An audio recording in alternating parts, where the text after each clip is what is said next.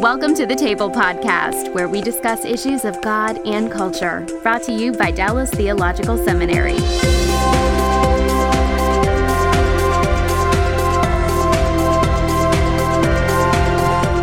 Welcome to the table. We discuss issues of God and culture. I'm Darrell Bock, Executive Director for Cultural Engagement at the Hendricks Center at Dallas Theological Seminary. And my guest is David Bennett, who actually, we've probably, you're a veteran of foreign wars, is the way I like to refer to it. You've done the table with us several times. You've done yes. it. You've done it present. You've done it over Skype. Uh, I think I think you've done it about every way possible. I'm just a big fan, Darrell. well, we're just pleased to have you. And, and our discussion here is is the whole area of same sex sexuality and the church. And uh, David has just written a book. If uh, if I can grab a copy, sure. uh, it's titled "A War of Loves." the forward is by um, N.T. Wright, who I know is Tom, Yeah, and me uh, too. um, and the unexpected story of a gay activist discovering Jesus. The subtitle is is intriguing enough. Uh, published by Zondervan, just out, and uh, and we're going to talk a little bit about this and why you wrote it, etc. So let's let's back up and and talk about this now. Now, for those of you who are familiar with you as one of our guests, they'll know this story, but we need to review it for people who are Yeah. who are just joining us perhaps for the first time. Um, talk a little bit about about how you got to writing this book. So there are lots of different pieces that came together for for me to write it. But the first one was I was always, I've always known from the Lord Jesus since I was saved that He wanted to use my writing gifts. Mhm. Um, and so it's you know partially through my walk with Jesus. I would say that's the primary thing that there was a time where I felt like he didn't want me to share that testimony yet and was hiding me and keeping me and building my character. And then there was a time where, you know, I was, came on the team at Ravi Zacharias International Ministries, the Oxford Center for Christian Apologetics. I was doing a lot of speaking and telling this testimony, this story, but there was a need to give someone something Mm-hmm. And to be able to encapsulate all these very important aspects of how I came to the place I'm now at as a celibate, same-sex attracted slash gay Christian. So I wanted to be able to give people the story in an encapsulated form so that they could really go away and think through it for themselves. Um, and I needed a book like that, you know, in my journey. And Wesley Hill wrote Washed and Waiting, and that book was that for me. So I wanted this to be a kind of version of that for other people. The other reason I wrote it was also Nabil Qureshi said to me, you know, before he passed away from cancer, he said, David, you're going to help much many more people enter the kingdom of God by writing a book than you ever will through speaking. Hmm.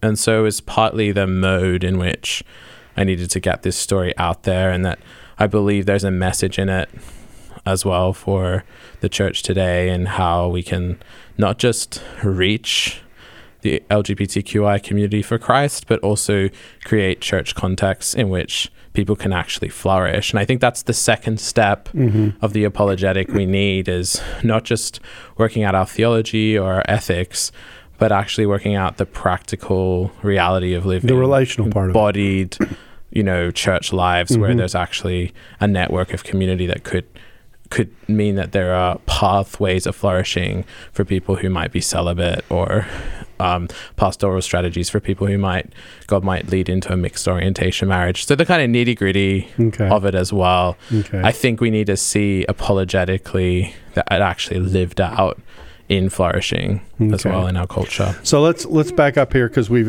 assumed the writing of the book, which assumes your story, which assumes people know your story. Yeah. So you talked about testimony and giving a testimony. I, I take it that the testimonies were about your experience and what you had been through, and that that's what you've been doing with Ravi Zacharias Ministries is Mhm. is to speak into this area.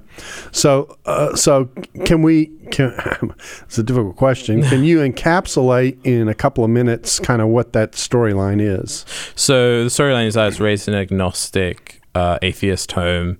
My mother became a Christian.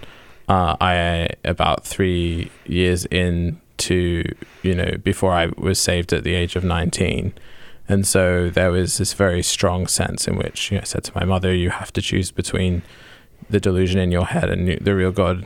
You know, sorry, the delusion in your head and your real son standing right in front of you. Mm-hmm. So there is this activist mentality that I really imbibed from a young age. That Christianity was the reason that people like myself, you know, didn't have our rights and couldn't live a life of flourishing. And then when I was uh, 19, 18, 19, I ended up having a debate with my uncle where he actually predicted my salvation and said Mhm. David would be saved in three months' time. Three months later, um, after that Christmas lunchtime, you know, table talk with my un- debate with my uncle, I ended up uh, encountering Jesus Christ in a pub in the gay quarter of Sydney, and that completely turned my life upside down. Mhm. and just the bare fact that God was real, you know. And then there was this long path after that um, of reconciling my faith and sexuality, and finally, three years later, dedicating my life to Christ in the vocation of celibacy Mhm. in Strasbourg, France. So this book tracks the whole story, Mm. gives you the background, the details, and right into you know the theology and apologetics that's needed. N- that. Now, I, I remember when we talked about this in Australia, um, just the two of us, when we were out, out uh, just visiting with each other at one point, that there was one part of the story that of the story that really captured my attention, and that was this gal who said simply, "Can I pray for you?" Um, um, I I think that introduces kind of the relational bit uh, that I think we want to focus on. So, talk a little bit about that, where you were at that part of the story, and what that move meant to you in terms of, of your total journey. I think the thing that was really fantastic about this girl in the pub, this filmmaker, is that she didn't really look at me as any different. Mm-hmm. She just considered me as a human being who needed God like anyone else. Mm-hmm. And then God would kind of work that out with me. Mhm. So she wasn't kind of like, oh no, he's gay, or Mm-hmm. she just, oh, okay, but like, have you experienced the love of God?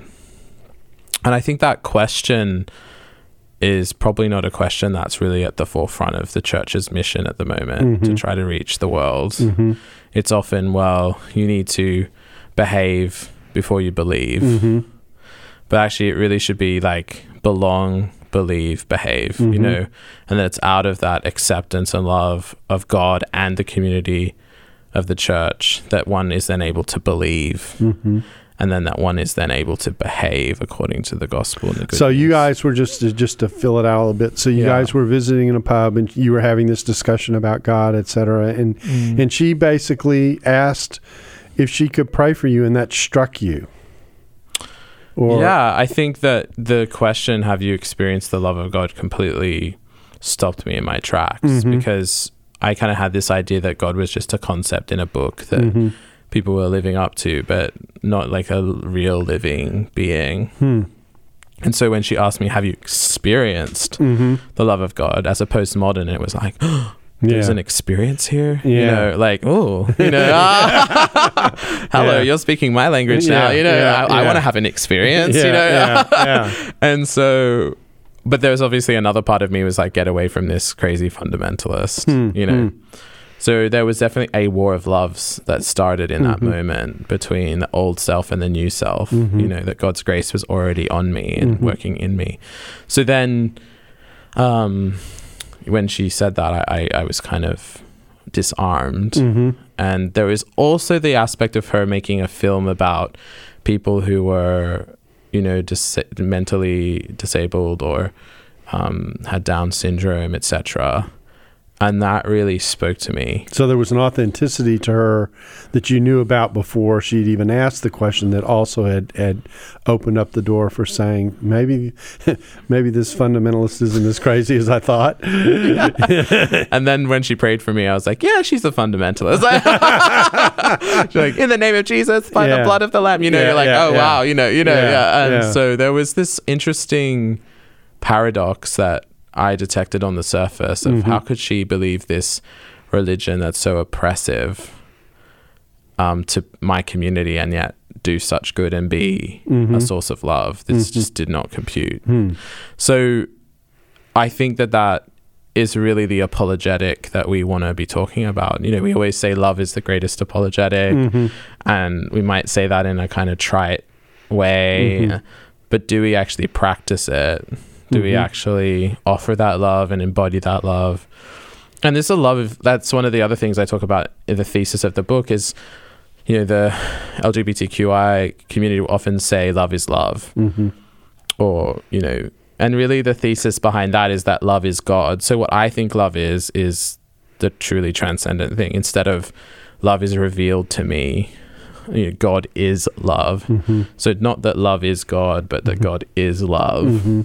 And that there are these two definitions of love one that starts in the human experience but the other that actually starts with god's self-revelation in jesus Mhm. and i'm wanting to say it's god's self-revelation in jesus christ through the holy spirit is where we have to start our identity as christians Mm-hmm. and that should ha- be the ultimate identity that we have as christians so i had to discover that though Mhm. i had actually had to have that revealed to me and it was through her love and her compassion that i was able to one thing that jesus has really been speaking to me about recently is that the healing and saving power of god flows through compassion Hmm. so if we don't have compassion for others, it doesn't matter how true or right we are, that power of grace is not going to reach people through us. Mm-hmm. We become bigoted, brittle, and we don't please the Father. But when we have the truth in us and His Word abiding in us, and we have this deep well of compassion that comes from experiencing the love of God, then we can reach all the people that supposedly can't be reached by God. Yeah, I, I, uh, this- we say something very similar that that, that this well is full of compassion. It's also full of the experience of what it means to have Mm. participated in God's grace and forgiveness, Absolutely. and uh, and and this uh, th- this relating part of of how we live out our convictions is actually extremely important. That we can we can know the right thing, but if we deliver it improperly or poorly, we're actually still wrong. yeah. And so, um, so that's an important part of what we're going to do. I want to talk about the the metaphor that you're weaving in the title, Mm. "A War of Loves." Um, and what I'm hearing in what you're saying to me is, is that there are two kinds of ways that love is being defined. That's right. And then I'm also hearing within your story that there was this kind of uh, war going on within you at the same time. So it's like there are two layers to this. There's the layer of of thinking through what love actually is and where it comes from and how I should think about it and define it. But then there also is this this conflict that was going on I- internally within you. So let, Exactly, let's yeah. let's let's take them one at a time. Uh, it- it- I- It's more dynamic than that, but Mhm. we've but that will ma- that conversation will make no sense. So so let's talk about um, let's talk first about the, the the definition of love that you're wrestling with and the Yes. way in which you see love and the way in which love is kind of competing itself. And uh, let me set it up this way. Um, there's a there's a message that I do called uh, "What is Forgiveness of Sins For," Yes. and it opens with uh, the words from a very famous song called "What's It All About, Alfie?" okay, which is from Burt Bacharach, Yeah. and and he's basically and he says this in the words as an unbeliever trying to make sense out of life. And he lands in a place in which he says, "Well, basically, it's all about love." And and if and I saw an interview in which he said, "Of all the lyrics that I've written and of all the awards that I've won writing mm-hmm. music, these are the lyrics I'm most proud of." Yeah. And, it, and, I call it a, I describe it as a cry from the public square. That, mm-hmm. that sometimes when we look at musical lyrics, we can see someone um, being very transparent about what they're wrestling with. Yeah. And in the midst of that transparency, you see either what they're hoping for, what they're longing for, or whatever. And that song does that. And the thing that struck me about it was, is that his answer's in the right bucket, if I can say it that way. You know, love is obviously a very important part of what we get to experience that elevates life. Um, but it's also very undefined.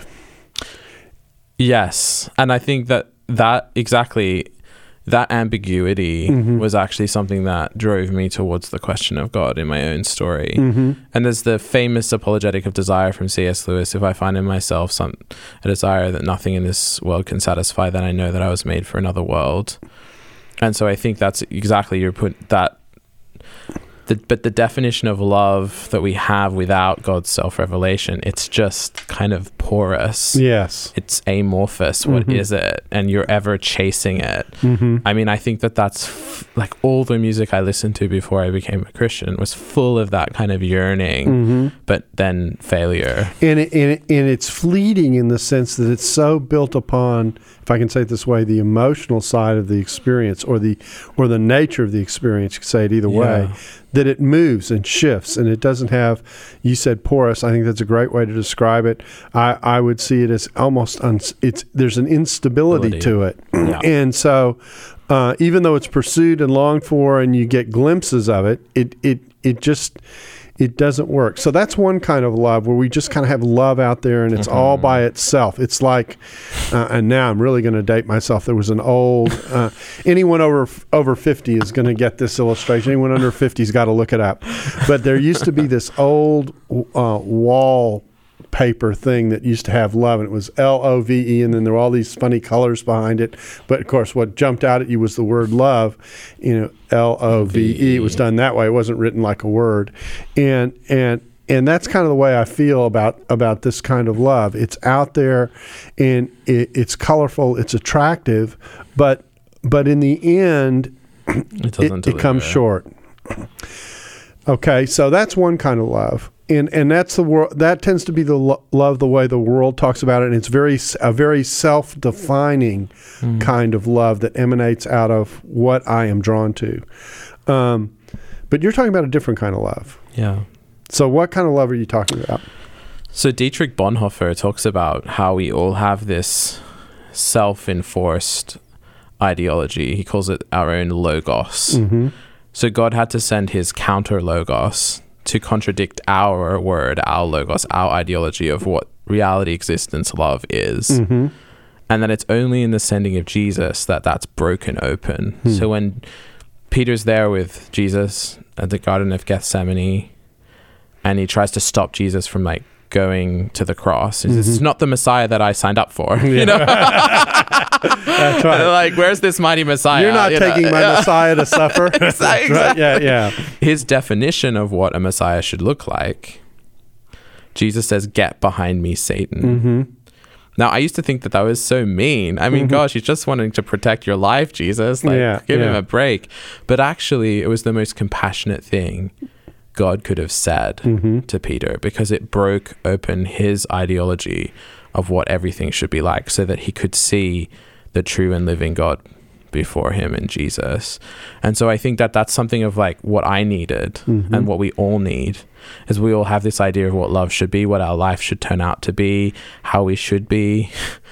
But actually God needs to break that open with his love and his power and his truth in Jesus so that we can truly know him because that's the greatest good and that's actually what love is in the first place. So that's a bit of a fancy way of putting it, but we we need God to come in and and contradict some of the ways we think reality should be. So the uh, and, and we're tracking down the same track. So let me use this Yeah. picture. I, I say that what happens is, and we and we, we were talking about this first love that we were talking Mhm. about a minute ago, where we do the defining. The arrow and the attention and the origin and the rootage for that love is very much residing in me, and the arrow is very much pointed at me Internal, yeah. internally.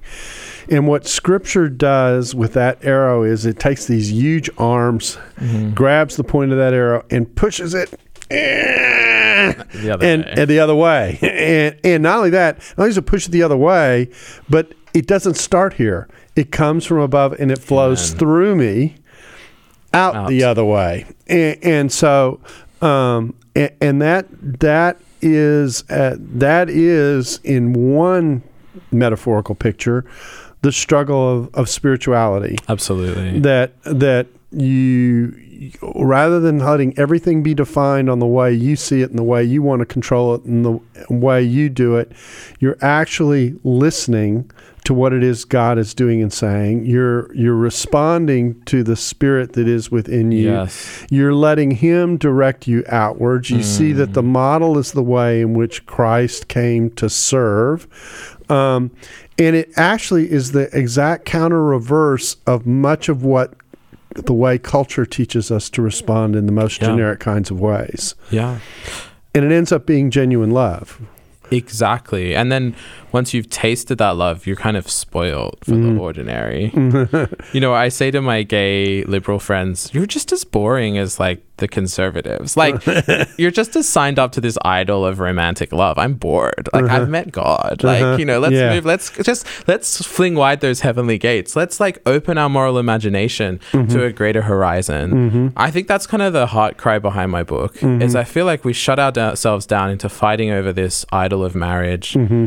Which is really our incurved view of what love should be. Mm-hmm. And we're all fighting over it. I was like, maybe just for a moment, let's take our hands off that and look at the greater horizon of God's love. which which is important because sometimes what happens in the marriage discussion is the single person gets completely left out of the equation. It's almost Yeah. like they're a non-person. Well, they're living for the greater, often, Yeah, not always, right. but they're often a sign as- of that greater horizon of God's love in Jesus. And they're saying, I'm going to live for that. And that's Mm-hmm. Right. sufficient for me. and that's First Corinthians seven. So, um, Exactly. so, so we're so we're in this conversation in which we're trying to really reorder and make sure our priorities are right relationally, and and this does it. So, so the war of loves at one level is this competition between this kind of amorphous, porous love that where the arrow is self-directed mostly, and and a um, and an outward-looking flowing love that flows out of the love of God and out of the relational love that God has within Himself uh, to and through us out to others. So that's that's one Wow. war going on. Okay, That's exactly it, And yeah. then the the other the other war that is going on is what I take it is was your own personal battle in the midst of this transition. yeah. Um, talk a little bit about that, and then and then I'm going to tell you where I'm going, so so you can kind of know where we're headed. Mm-hmm. You used three adjectives to describe yourself earlier, so I'm going to go through them one at a time eventually. So it's okay, Yes. Because so um, so we have a full portrait. So so first, let's talk about the loves. The loves. Well, there's so many levels of this. The first one I'd say is I always like to put God 1st Mm-hmm.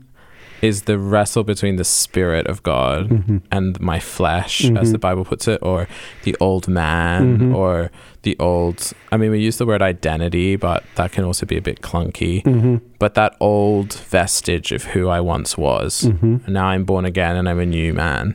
And so the actual process of salvation leading to sanctification, Mm-hmm. where I could offer my body up as a living sacrifice freely. Mm-hmm. But there was a big war over my body and whether I would really offer it up or not. Mm-hmm. And so that all was the first kind of three to four years of my walk with Christ. Um, people often say to me, but you know, repentance. And I was like, yeah, the repentance started then, but it finished Yeah, you know, three or four years later when I changed my views on sexuality and gave my body to Christ and had gone through sanctification. Um, so that's the first level, I would say. And the second level was the um, real war over uh, kind of how I would live my life Mm-hmm. and what I would be defined by. And so the war of identity. What is your ultimate identity? Mm-hmm. Thing is, you can be celibate, you can live a Christian life. You know, there's a whole thing of John Wesley talks about the almost Christian. Mm-hmm. You can do celibacy out of kind of a moral duty because Mhm. you should, instead of living that celibacy out of a self gift to Mhm. God. So Mhm. that would be the other level of the war of loves. Like, am I doing it out of law? Or am I doing it out of grace Hmm. that then fulfills the law? You know, so that would be the other the other level. Interesting. So um, I, I'm, I'm a little bit at a loss as to which direction to go next because I got two ideas in my head. Um, I have that problem all the time with this topic. Yeah. yeah. So, um, so you you talk about the fact that repentance is really a start and not a finish. Let, let's let's develop that a little bit. So, you, you, I take it your point here is is that what the repentance expressed was a desire to go a certain way, Yeah. but then there's the actual day to day execution of that desire, which is a Mhm. whole nother layer uh, uh, uh, to work through. Yes. Exactly. I think we have to then walk out our repentance. hmm And human beings, we're fickle, we're broken, we're fallen. And so we don't always do that very well. But though a righteous man falls seven times, each time the Lord lifts him up. Mm-hmm. So I experienced that. Mhm. But the number seven also having a sense of the idea that God's leading that person to a completion. Mm-hmm. And there was a kind of completion moment for me, but I needed to fall seven times Mm-hmm. and then some more Mhm. before I really found the path of righteousness, that, that narrow path of Jesus, where I was living my vocation of celibacy out in a way that wasn't about trying to look good or be right or please a Christian culture, but actually it was in response to God's love and grace. Mm-hmm. That's so important because you can have bad celibacy, like Mhm. you can have bad marriage, Mm-hmm. bad Christian marriage, bad Christian celibacy. Mm-hmm. So learning the the deeper way and sacred calling of that celibacy was really really vital for me. Hmm. Um, and it's meant that I've been able to flourish and have joy and not feel like I'm kind of this sad person, you know, Mhm. that's just celibate. Mm-hmm. This episode is brought to you by the Truce Podcast. I'm sure you've been there. You're at an event, a dinner, a small group, and someone says something like, If you're a Christian, you have to vote Republican. huh, that raises an interesting question. How did evangelicals like me get to the place where we just assumed we'd all vote one way? This season on the Truce Podcast, we're diving deep into the complexity of the 1970s and 80s to understand how evangelicals tied themselves to the Republican Party.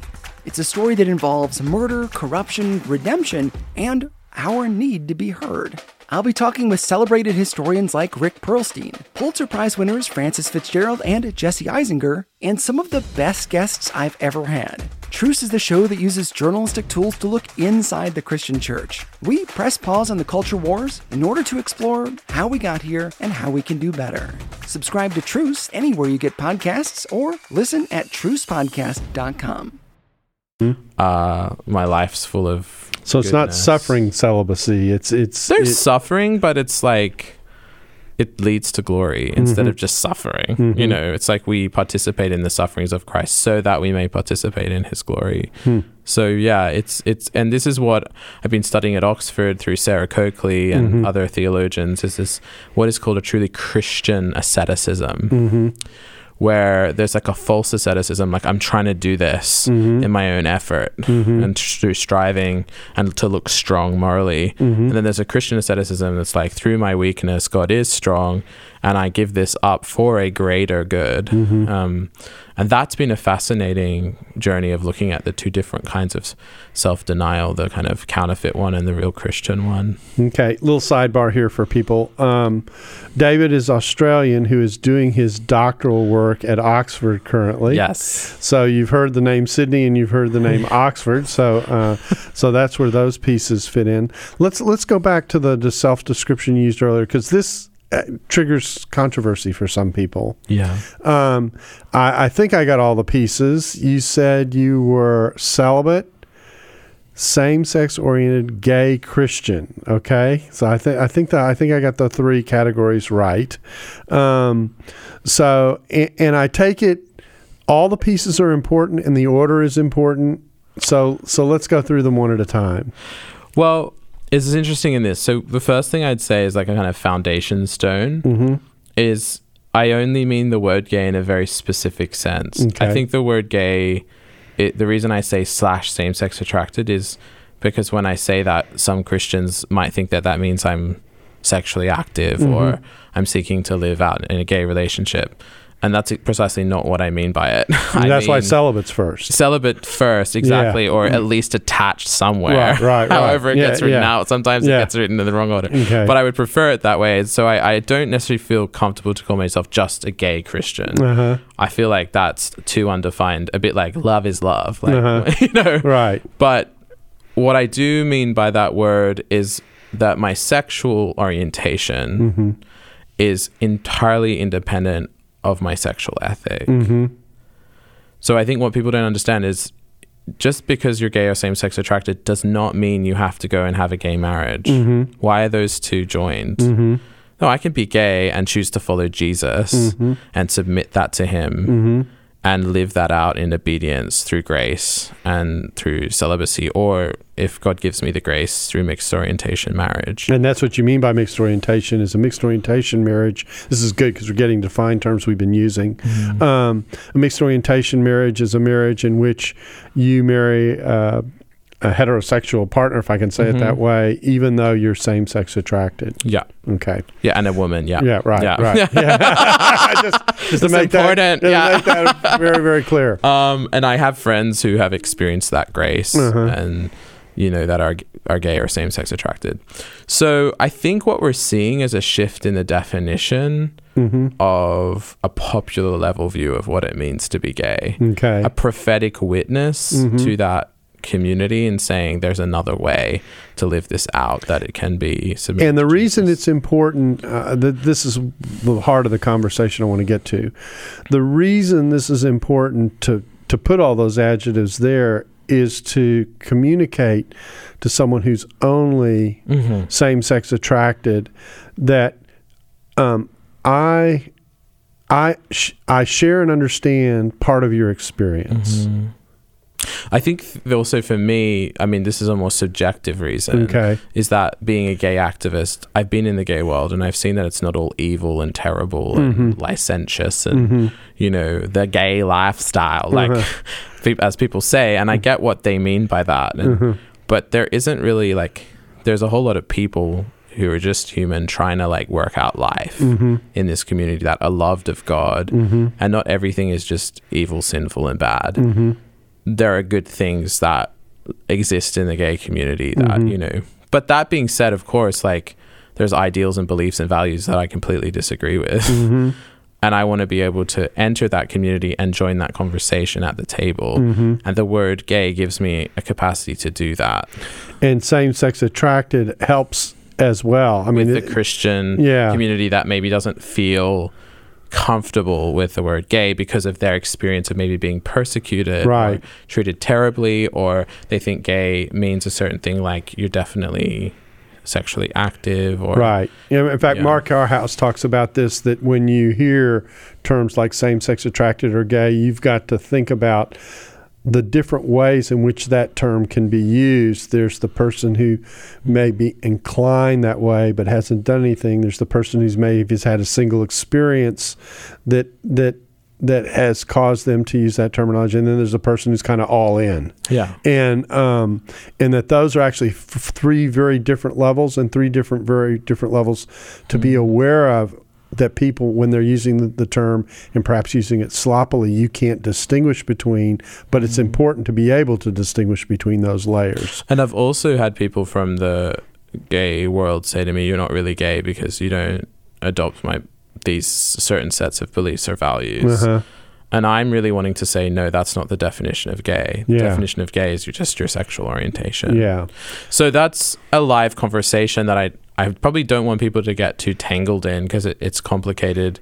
But I think that we are called to go out there and be a Jew to a Jew, a Greek to a Greek. Paul used his Roman citizenship to reach Rome. you know, I, I see this as a an opportunity for witness and an opportunity to boast in my weakness Mhm. that God do- didn't isn't using me uh, in spite of my weakness as a in same sex attraction, but precisely through it. and the and the trump card if i can say it this way uh, is is the celibate at the start and the christian at the end Absolutely, and that Christian's the noun. I think we have to think syntactically. In French, you put the adjectives after the noun, which I would prefer. So you'd say chrétien, célibat, gay. hmm But in our, you'd say, you know, you don't say Christian, celibate, gay. You say celibate, gay, Christian. Because mm-hmm. that's how we put adjectives together. So mm-hmm. it's not an ordering. It's not, oh, first is my celibacy, second is me being gay or mm-hmm. same sex attracted, and third is Christian. no, Christian is the noun. Jesus is my ultimate identity. But this is the other point I want to make. And this is an anthropological point that when we're saved, we're not erased that God is transforming the old creation into a new creation instead of destroying. Like, yes, we're crucified, but that old body that died is the site that the resurrection takes place in and is revivified into a completely new creature. So I'm in the now but not yet tension Mm-hmm. of that transformation. I do not believe that gay is going to be an eternal. when I get into this discussion, I remind people that Paul, even as an apostle, in the pastorals towards the end of life, said, "I am the chief of sinners," and so so he never forgets where he came from and who he is apart from Christ and why he needs Christ. exactly. And so, um, so, so this is this is part of that same same conversation. I- Absolutely. I, want to go back to something that I dropped earlier um, because we went this way and and come back to it, and that's the imagery of the old and new man. Uh, because one way that we talk about the imagery of the old and new man is is this the the internal struggle of the now not yet as you as, as you've very graphically um, described it and we, and I think most people when they think of old and new man think about old and new man as an individualized Yeah. description of internal psychology or, or internal anthropology Yeah. um, but there's there's another way the Bible uses the term, uh, and I have in mind here the descriptions in Ephesians two, in Ephesians four, and Colossians three, where the text says, um, "In the new man, there's no barbarian, Scythian, slave, or free." And and the joke that I make about this is. When I go into the doctor and I say, "Doc, I'm sick," mm-hmm. and he does his analysis of does my blood work, etc., he doesn't come back to me and says, "You know, Darrell, your problem is you got too many barbarians and Scythians inside of you, that are, and if we can just get the balance right, you'll be okay." That's not an individualized image; that's a corporate image. That's an image about who I hmm. identify with and who I'm connected to Yes. and who I'm interacting with. So part of this conversation is about thinking through who I, who and what I identify with and what I connect to so that when when I respond Christianly, I am aligning myself to being a part of the new man, the new community, and the community that I represent yes. um, and re- and reflecting him in that way. I, I used to have a old joke. This goes back to a conversation my sister in law had with my wife years ago. Right after we were married, she took all her her less than 100% cotton shirts, anything that had any polyester in it, handed it to my uh, poor sister because my poor wife, who's her sister, because at the time we were seminary students and she was feeling sorry for us because you know seminary students don't make a lot of money. Yeah. And um, she said, I only wear Ralph Lauren polo t-shirts. I only wear 100% cotton, and then handed her all these shirt, these mixed shirts. And my joke was, she just made a very theological statement. okay, Yeah. because she's saying, I see myself in a certain way. Hmm. And I wear certain clothes as a result to reinforce the way Yeah. I see myself and what I think I represent by wearing those clothes. Yes. And certain things don't fit with that identity. Yeah. And that's the corporate identity of the old man and new man, the way Scripture sees it. We're supposed to see ourselves as part of this community that God has has called to to holiness and to uh, living in a way that is honoring of Him and reflects His character.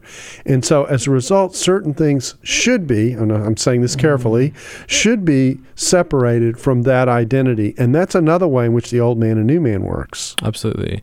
Well, I think that's true. I mean, when if you looked at the way I live my life now, Mm-hmm. it's definitely it's identified with the local church. Mm-hmm. You know, and it's in the local church. But as a evangelist, I'm sent from the local church into the world to relate to it. Exactly. And I think one of that's why we need both of those. Yeah. Because if we just have one, Mhm. I think we're tempted towards making our old man somehow to elevating that too much Mhm. instead of using it as a way to witness Mhm. to that new identity, which is what I'm trying to do. and out of that new And identity, out of that new new identity. identity, exactly. Yeah. Um, so, yeah, it's uh, th- th- my joke is again talking about the Great Commission. I'm full of jokes today. Uh, uh, you know, it doesn't say go into the church and make disciples. it says go into the world and make disciples. So, so there's this representation uh, part of what's going on. Well, um, and if you look at just quickly, if you look Mhm. at how radical Paul was to his brothers and sisters in Jerusalem, I Mhm. mean, that's one of the things that motivates me Mhm. is that Paul was looked down on, like wasn't valued, like his ap- ap- apostolic identity was being attacked all the time because he believed Gentiles didn't need to obey certain didn't need to become Co- Jews in order to become, Jews to become Christians. Christians. Yeah. And that's where like I don't think they're equivalent Mm-hmm. with the sexuality conversation, but I think there is an element of that that we Mhm. need to retain in this conversation that especially for me being reached in a pub. Mm-hmm. I mean, there's a very deep connection I feel with Apostle Paul Mm-hmm. because he was abnormally born. He wasn't like saved in a church, and Mm-hmm. you know. Right. It Right. kind of happened out there. Right. and God was doing this new thing, and everyone didn't know. he got to- caught. He got got seized. You know? Yeah. But he still identified with the church. Everything he Mhm. did was to bless the Jerusalem church, and I think that's a really interesting story just to think about in our modern day conversation about sexuality. Is that God is going to move, and there's going to be some of those who come. I mean. Out of like me, I think I'm Mhm. just one of many. Actually, there's so many more people that are going to be brought into the kingdom. So the question is, the church is how do we welcome the Pauls, Mhm. you know, but also maybe like yeah, the tension between the Paul and the Peter. I Mhm. suppose yeah. So, um, so let, let me ask you this question because we're running out of time. Because we've talked a lot about your own personal story, your own interaction. Mhm. I want to turn the discussion now to thinking about what advice would you give to people? Because I think, I, I think of loads of people who I've had conversations with ever since we started doing these podcasts, and particularly as we've done Mm. many, many podcasts on this particular topic. I mean, we have sliced it and diced it from about every angle Yeah. possible, um, and and and I here's here's the typical thing that I hear. Um, I moved into a new neighborhood, or I've been in my neighborhood a long time, and I just realized that someone down the street um, is gay, or that there's a gay couple, or, and I'm trying to figure out how do I how do I interact and relate to them. I'm I'm I'm they're, the the question communicates a huge loss of orientation about how to think Mm. about doing the engagement. Um, what advice would you give? So the first thing I say is that God is present in the world. Mhm. So God's already aware of this gay couple. Mm-hmm. God knows every hair on their head, what they're up to. Like He's aware. Mhm. So just really realize you have a good partner to reach them with. And that's a point to make to help them relax a little bit, right? exactly. Yeah. I mean, I think I early on in my Christian walk, I thought God didn't know things Mm-hmm. that you know I knew because of my experience. It's like no, God really knows about that. Like Yeah. He's an Yeah. expert. Yeah. You know. So first of all, pray, Uh-huh. listen to the Lord, um, try to see access His heart for those people. Mm-hmm. So that you're not judging them or looking down on them or thinking I'm holier and better and they're evil sinners and this kind of dualism Mm-hmm. but actually be aware of your own weakness, the own way, your own way that you were saved. So that's the well of compassion and grace that we talked about earlier. That if you recognize where you yourself came from and that God reached out to you when your back was turned to God, that's actually not a bad starting place to It's a think about how you really- relate. really good one. I, I sometimes think of Jesus with the woman at the well that I feel like he must have been ministering out of his own temptation life, that he Mhm. with himself was tempted, Mm-hmm. and that he knew that the living waters were the solution, and that Mhm. he really wanted to give this woman that solution because she'd been looking every other place but that, Mhm. you know? Mm-hmm. And so I think trying to have that in your mind of what is it that this gay couple is really seeking. Luther said, you know, often it's the people who are going to all the wrong places, you know, that are actually closer to God, but they're just worshiping. They're like more passionate worshipers than the people in the pews. They just don't have the right object Mm-hmm. for their adoration and for their devotion. So think of someone like I often with my like gay friends or people from different horizons, I just talk about how awesome God is and how much I love him and what the beautiful like satisfaction I find in worshiping him. And they're just like, "What?" You know. I really and it's like, "Oh, what do you mean there's like something else that's like a pleasure or satisfaction that I can get Mm-hmm. that's better than what I have?" Mhm. And that's attractive to them. It's like a positive moral vision of Mhm. life Mm-hmm. that they've never seen before Hmm. and then they become curious Mm-hmm. and then you're like well you know jesus and you can present the gospel and you haven't even broached the topic of homosexuality or sexuality yet. That's right. You're talking about life. you're just pointing to a higher transcendence Yeah. than to the one that they've signed up for. Mm-hmm. so really like the idolatrous heterosexual couple down the road should be as concerning to you as the gay couple. Right, right, right. you know and how can you lead them into a higher life with god? And Okay, so the subtle the subtle point that you've just made is is that sometimes we create this hierarchy of levels of seriousness of sin, and in the process, uh, negate the fact that the, that we're, we're we're all sinners and and we're, we're surrounded. Uh, um, and in the midst of that everyone has needs for god. Uh, their needs might be in different places but they're Yeah. there. And and so that also ratchets down a little bit of the pressure because we tend to treat this as a an exceptional or other category from the stuff we're we we say in our heads we're used to dealing with. The other thing is don't fall into the trap of reducing someone down to that. mm-hmm. So I think the other trap there is, oh, they're gay, and all I see them as is that's the only lens you see them instead of through. hi Johnny, nice to meet you. You're Right. a human being like me. And right right I see them as God sees them, Mhm. not as reduced by their sexual orientation, but as a full, someone that God deeply loves, that God deeply wants to save if they don't know Him. Then you might have the gay Christian married couple down the road. That could be another uh-huh situation. What do you do then? Well, they already kind of believe in God and Jesus and stuff. uh-huh And that's a trickier one Mhm. because they'll probably have an opinion. They'll probably have studied scripture. And that's where you need to say, you know, be more, might be a bit more prepared Mhm. apologetically. But again, just keep pointing to that there's this greater life in Christ that maybe they're not experiencing. You know, Okay, and and you, you this this second example surfaces the next question I wanted to ask is probably the last thing we have Mm-hmm. time for, yeah, which is how do you balance um, where your convictions are with relating to someone whose convictions aren't where your convictions are? Yeah. And I think that there's, first of all, being really good at agreeing, disagreeing agreeably. Mm-hmm. How, how, are you good at that? Just practice it. You Yeah. know, maybe with your husband or your best friend, and just get them to say Hopefully, something you're good at reasonably really, good at with your Yeah. spouse, so you got a problem. But go ahead. Yeah. Well, exactly. well, so maybe it, it'll be advantageous on other levels, but uh, but you know, be really good at that. Mm-hmm. Be really good at not being threatened by someone else's other opinion. Oh, okay, you think that? Oh, that's Yeah. interesting. Well, Yeah. you know, I've always thought about it this way, or you know, and just don't, just don't be threatened. Don't get your like heckles up, you Uh-huh. and you're like ready for know, Yeah. to pounce. Like, d- just just be like, okay, I could understand why they might think that Mm-hmm. but you know and in my conversation with them i'm going to continually be a source of truth and love to the point where maybe down the line there'll be permission to speak into that and hopefully lead them closer to the truth And the way that's going to take you to that place probably is by other in, every other area relating to them in very healthy ways and very positive ways that where the where you build enough trust that the person can say, you know what, I think I can trust this person with this conversation. can i bring up one example that's really hard just mm-hmm. quickly before we end Yeah. what if that person is teaching that as doctrine Yeah.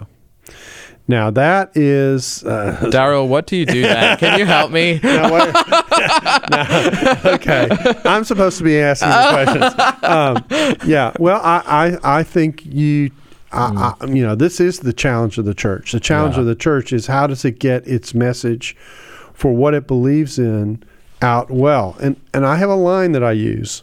Uh, that goes something like this: We used to be able to say in this culture, "It's true because it's in the Bible."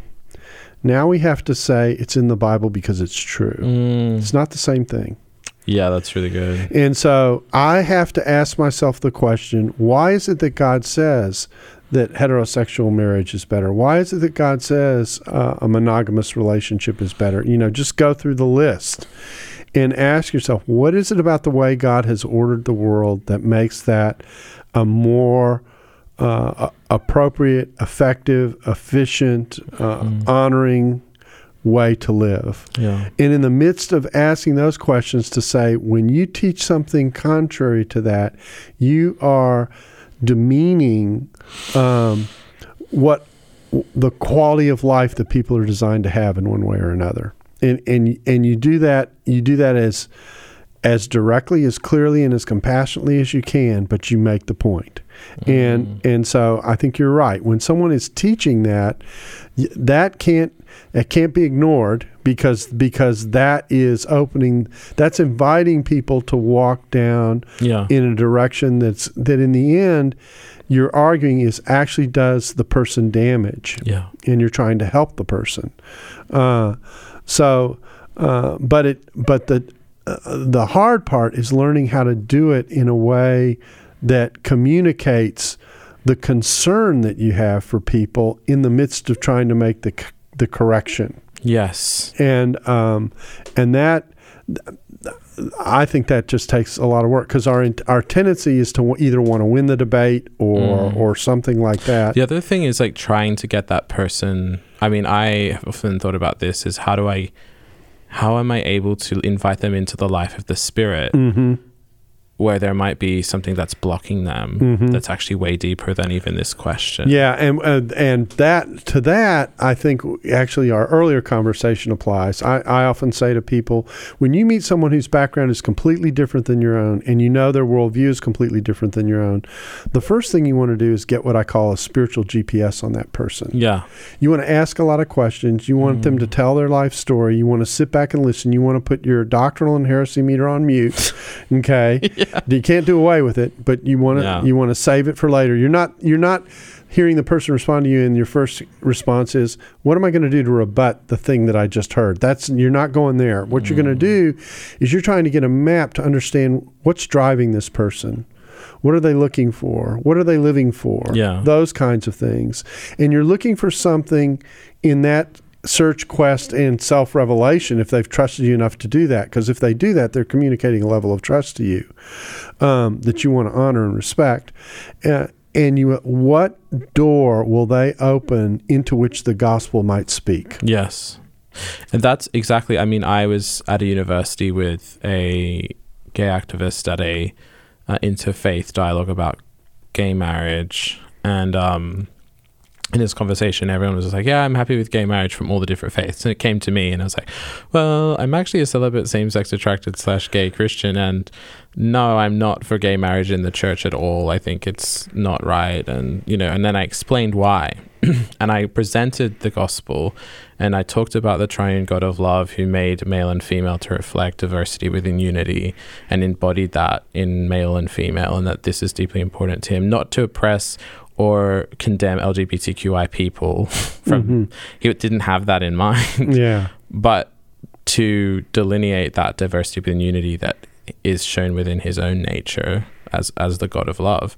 And so i said that and the gay activist kind of looked at me and he said huh i suppose sex does get a bit old after a while and I said, "Well, honey, worship doesn't." and so, I mean, I was like, "That was good. Where did that come from?" Yeah, You know? yeah, yeah. And again, the Holy Spirit giving me the words to say, but again, pointing to that higher form of transcendence. I really think for me, that is one of the most, the biggest tools that I Paint a different picture of what Paint life ought to, of picture what life ought to be that about. worship that never gets old. Yeah. That you think you're going to find transcendence in this sexual desire, but actually, you're going to find something far greater, more beautiful in worshiping God. Hmm. You know that will last. Yeah, well, that's a great place for us to land. So, uh, thank you, David, Thank for you, coming in. As always, this is always a great conversation. I really appreciate I really value you it. taking the time to do this with us. And we thank you for joining us on the table. Hope you've enjoyed this conversation and hope you'll uh, join us again soon. Thanks for listening to the Table Podcast. For more podcasts like this one, visit dts.edu slash the table. Dallas Theological Seminary. Teach truth, love well.